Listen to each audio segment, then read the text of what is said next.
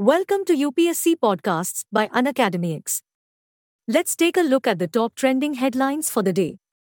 The center mandates payment of all MGNREGA wages through Aadhaar based system, though 34.8% of registered workers and 12.7% of active workers are not eligible. 7.6 crore job cards deleted since April 2022.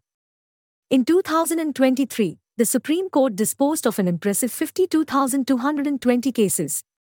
It was also the year of the most number of Constitution bench decisions in recent history.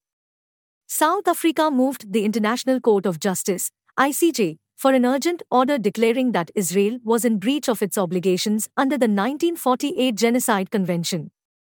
According to a recent study, for the insurance industry, 2023 was a year of consolidation as insurers focused on transformation with technology while course correcting amid regulator IRDA's growing emphasis on reforms. Draft guidelines on accessibility of facilities at railway stations and trains for persons with disabilities have recently been issued by the central government.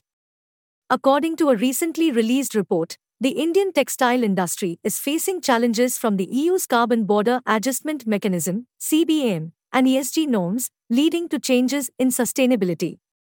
Police and paramilitary protection has been withdrawn from all witnesses, including retired Judge Jyotsna Yagnik, by the Supreme Court's recently appointed Special Investigation Team, which is reinvestigating nine cases of the 2002 Gujarat riots.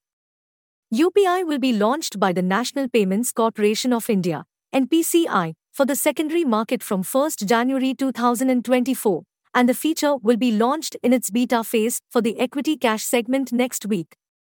Recently, the 16th Finance Commission was constituted by the government with the approval of the President in pursuance of Article 280.1 of the Constitution, which will be headed by Dr. Arvind Panagariya. Thanks for tuning into UnacademyX. For free access to daily current affairs and bite sized lessons on all UPSC topics, download the UnacademyX app now.